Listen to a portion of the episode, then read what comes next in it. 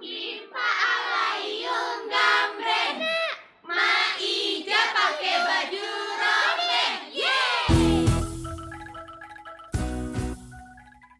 Asiknya bermain balogo, permainan tradisional khas suku Banjar. Halo Sobat IJR, jika beberapa waktu yang lalu kita telah mengulik beberapa permainan dari beberapa daerah, maka kali ini kita akan mengenal permainan lain asal Pulau Kalimantan yang tidak kalah populer. Mau tahu? Yuk simak ulasannya. Nama permainan tradisional yang satu ini adalah Balogo. Permainan ini merupakan permainan tradisional asli suku Banjar di Kalimantan Selatan. Permainan ini banyak dimainkan oleh anak-anak, remaja, hingga orang dewasa. Saat ini, permainan Balogo selalu dimainkan bahkan dipertandingkan pada beberapa festival kebudayaan di seluruh Kalimantan, seperti Festival Budaya Erau di Kuta Kartanegara, Tabalok Etnik Festival, Festival Habaring Hurung, Festival Budaya Isen Mulang, Festival Budaya Banjar, dan dimainkan juga di Pekan Kebudayaan Nasional. Balogo diambil dari kata logo yang bermakna bermain dengan logo. Ada dua alat yang digunakan untuk bermain balogo, yaitu panampak atau cacampak dan logo.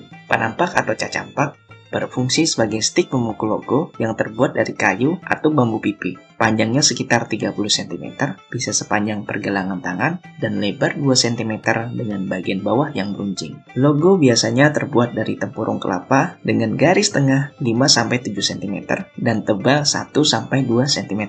Bentuk logo bisa bermacam-macam. Ada yang berbentuk layang-layang, segitiga, bidawang, atau sesuai kesepakatan. Selain itu, bagian atas permukaan logo biasanya dihias dengan ornamen atau lukisan-lukisan yang cantik dan unik. Cara memainkan balogo sangat mudah, mirip perpaduan antara permainan golf dengan karambol. Mula-mula, Pemain meletakkan logo pada jarak yang telah ditentukan dengan logo milik lawan. Logo sasaran tersebut diletakkan dan disusun secara tegak dan berjajar. Selanjutnya, ujung bawah panampak diposisikan di belakang logo. Bagian atas panampak digenggam dengan tangan kiri dan tangan kanan menepuk bagian bawahnya sehingga logo dapat terdorong meluncur ke arah logo lawan.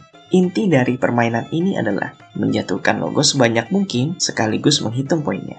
Permainan bologo dapat dimainkan satu lawan satu atau beregu. Tiap regu minimal terdiri atas 2-5 orang. Jika dimainkan beregu, maka jumlah logo harus sama dengan jumlah orang di regu tersebut. Pihak yang bermain terlebih dahulu ditentukan dengan pingsut atau suit. Pihak yang kalah kemudian menyusun logo mereka secara tegak berderet ke belakang. Jarak tiap logo yang disusun dan jarak start atau garis awal ditentukan dengan kesepakatan bersama. Setiap pemain hanya memiliki kesempatan dua kali dalam setiap ronde untuk menjatuhkan logo lawan. Pada kesempatan pertama, jika seorang pemain mampu menjatuhkan sebuah logo lawan, maka poin yang didapat akan digandakan sesuai posisi logo lawan tersebut. Namun jika seorang pemain mampu mengenai langsung logo lawan di posisi paling terakhir, maka permainan pada ronde tersebut selesai dan regu tersebut mendapatkan poin maksimal. Dalam suatu pertandingan, biasanya ada batasan waktu dalam setiap rondenya. Pemenang ditentukan ketika suatu regu berhasil mengumpulkan poin yang tertinggi. Biasanya pihak yang menang disebut janggut dan pihak yang kalah harus rela dagunya dielus atau diusap pihak yang menang secara berulang sambil meneriakkan janggut, janggut, janggut. Unik bukan?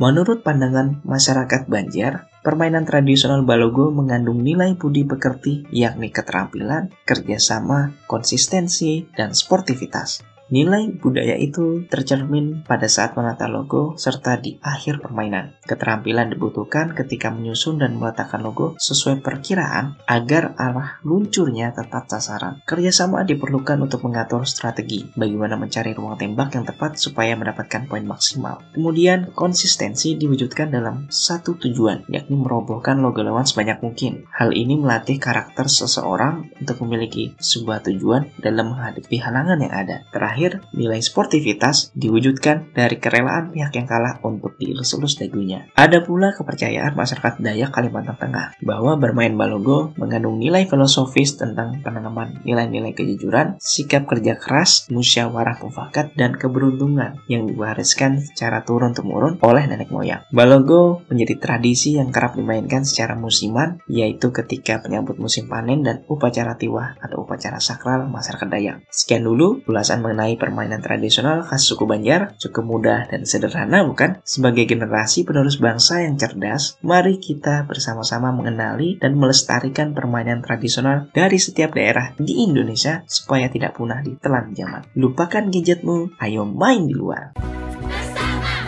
Bersama.